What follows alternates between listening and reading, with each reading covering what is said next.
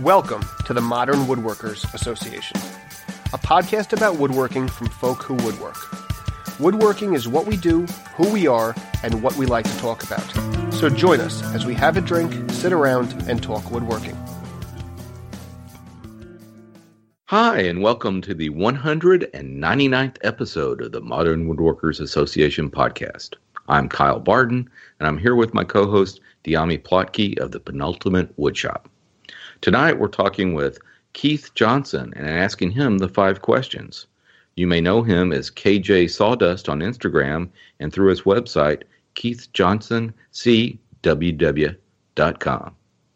I got that WW in there. You nailed it. That's right. Are you from Texas, Kyle? No, we're going to go nuclear.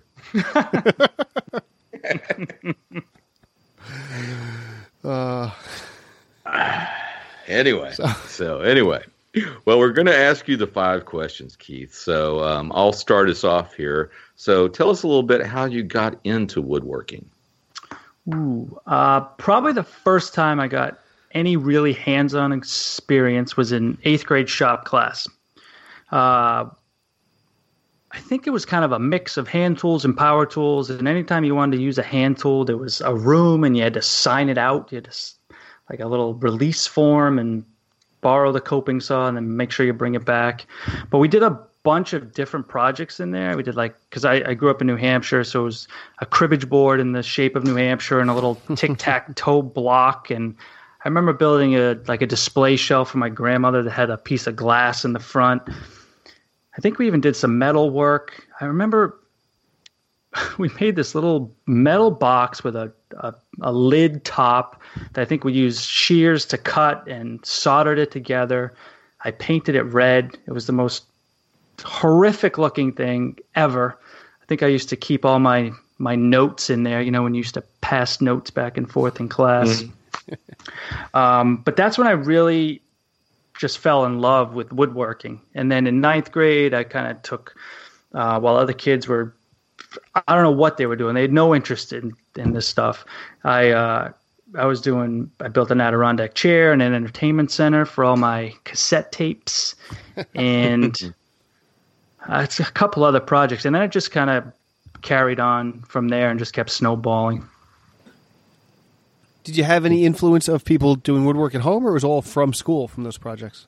Yeah, all from school. I had my grandfather was a union sheet metal worker. My father was in the Navy, so there was no shop at home. There was nobody within the family that I went over to and hung out and showed me the ropes or taught me how to do anything at that point. Wow. I'm glad school exposed you to it. Mm-hmm. When you're doing woodworking, what is your favorite tool? Ooh, we mentioned the track saw earlier, but I don't think that's my favorite tool. It's my most used tool, but favorite tool, man. You can't say odd job. Yeah. That's your favorite tool. You don't even own one. I think my rabbiting block plane, my Lee Nielsen rabbiting block plane. Okay. There's just something about an amazing hand tool that is sharp and is always ready. That tool, because it's a rabbiting block plane, if, for those of you who don't know, that blade goes edge to edge all the way to the side so you can clean up your shoulders on a tenon and just get into places you can't get into with a regular block plane. And that, if you've ever owned a Lee Nielsen block plane, they're just built so well. They're built like tanks, and they're just a dream to use. I think that's actually the first block plane I ever, real block plane I ever bought, not the little husky one or whatever they sell at Home Depot, or I don't know what brand they sell, but yeah, that was the first real one I ever bought. Yeah. So how hand tool focused are you?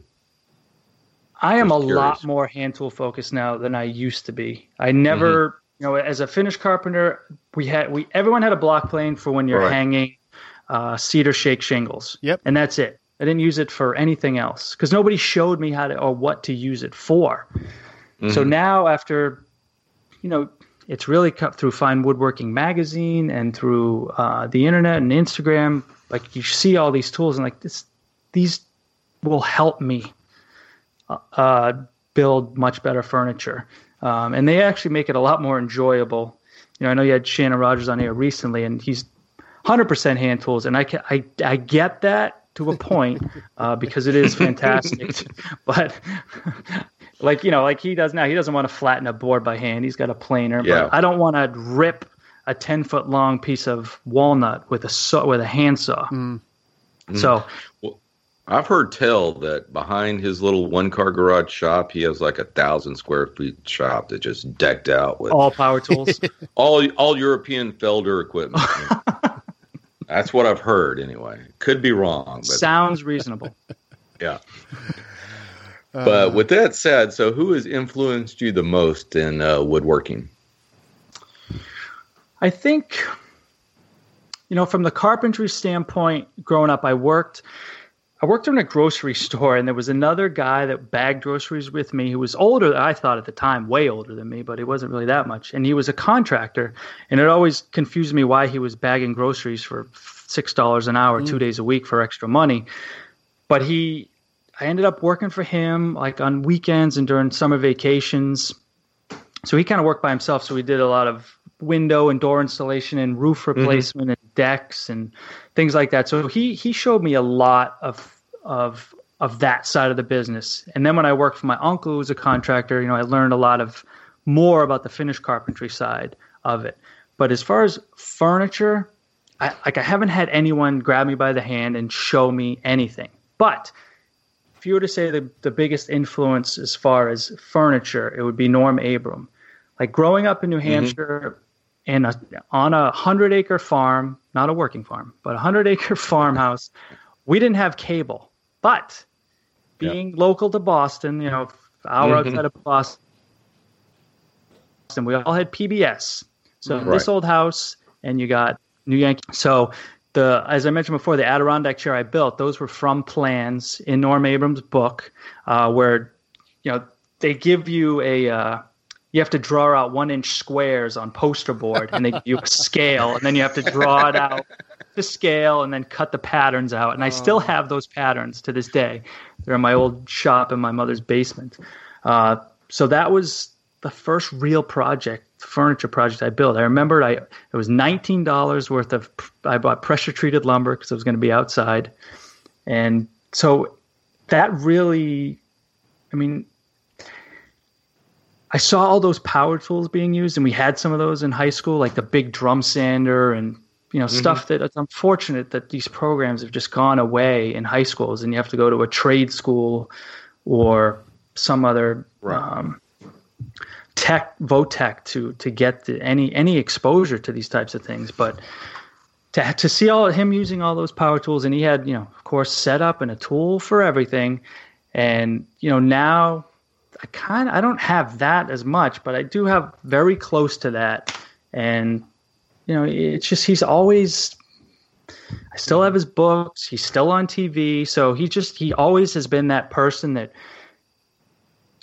is just comforting. You know, I've heard other people say, you know, like my uncle, working for my uncle, I could be in the most manic, upset, something like if I couldn't get something to fit or work. And my uncle would walk in the room, and I could just feel the anger melt away. Like he just has that presence about him. And I just feel like that way with Norm. Like you could be having the most frustrating day, and you just come in, put his hand on your shoulder and say, no, it's all right. You just do this. And so here's an 18-gauge Brad Naylor. Right. Boom, boom, boom, boom. Done. There's nothing wrong with 18-gauge Brads. Hey. I got. That's the only Brad Naylor I have is 18-gauge Brad Naylor.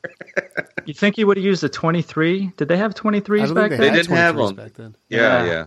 They didn't have 23s. Yeah, a shame. With your woodworking, Keith, what has been your biggest stumbling block, and have you learned anything to have avoided it with experience? It kind of goes back to being self-taught.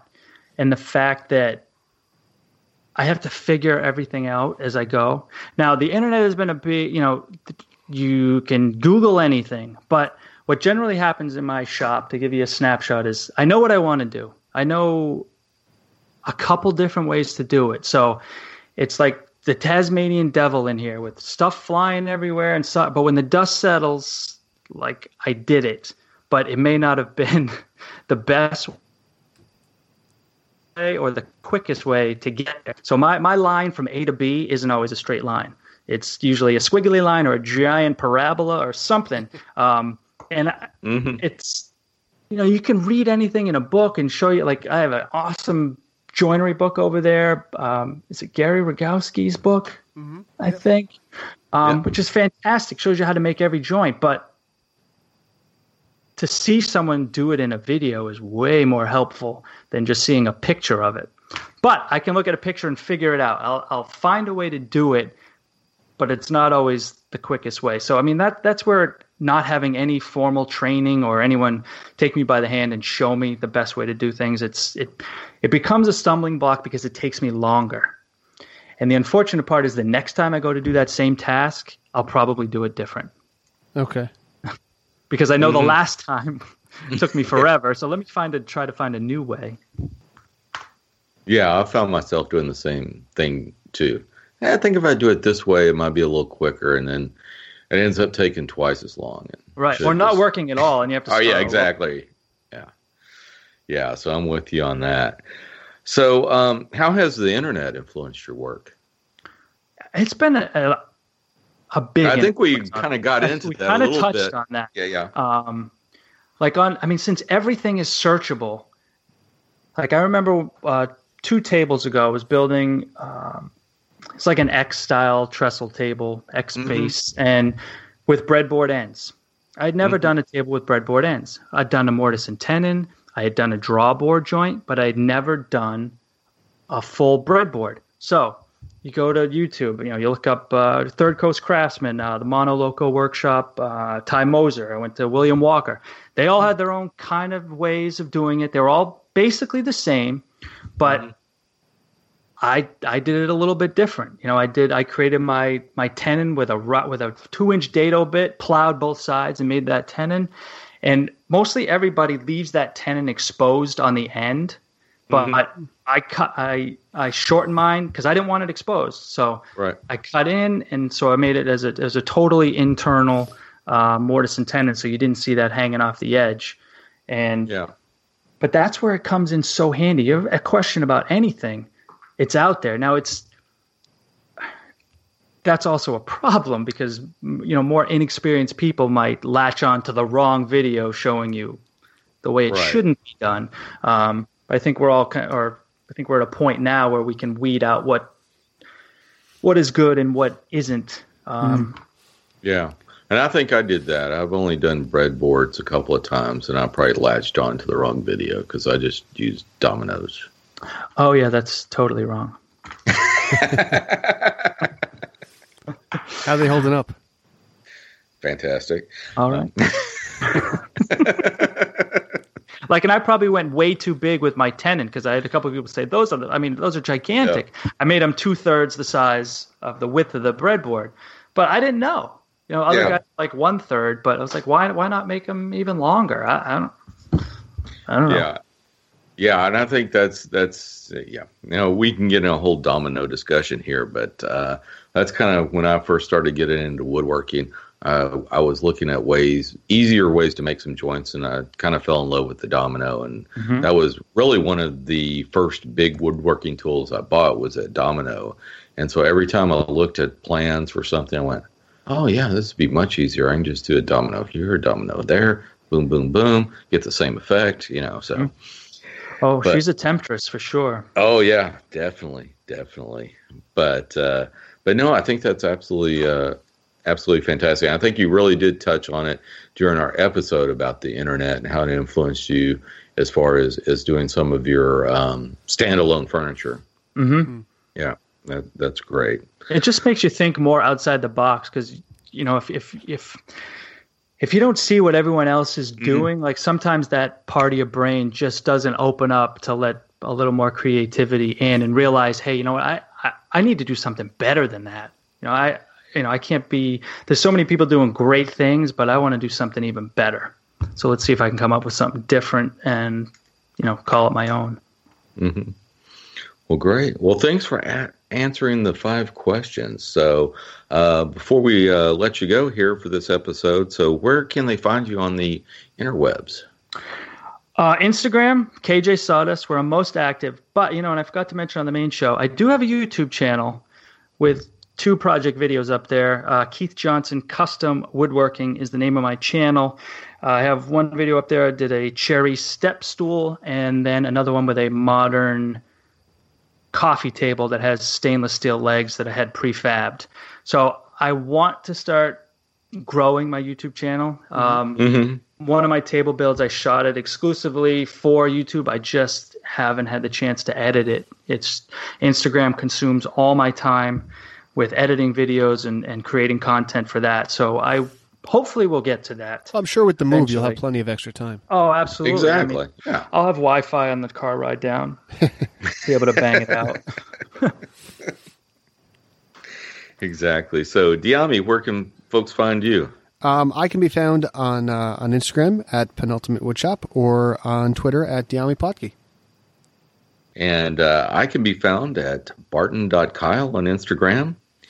And with that, that just about wraps it up for the show. So if you haven't already, please subscribe to us on iTunes or Google Play Music. Just search for the Modern Woodworkers Association, and then you'll never miss any of our exciting episodes. And while you're there, please leave us a review. We got a website. I've posted to it. Check it out. Follow us on Twitter and Instagram, and maybe even like us on Facebook. And go over your neighbor's house and put a podcasting app on their phone. I would recommend Pocketcast, and subscribe to the MWA and let them enjoy. So with that, go find the internet and build something. And I would say, please stay tuned for our next exciting episode. Yes, 200. Episode 200. We've been doing this too long, Kyle. I know. So, I feel like I'm the pre-show here for the big game. Well, yeah, exactly. You're the penultimate episode before. I'm Christmas Eve here to your 200th. Yeah, so we will have a few voices from the past, so please be sure to tune in for that. For people who have been with us for a long time, episode 200 should be fun. For people who actually want to talk about woodworking, you might want to just skip to 201.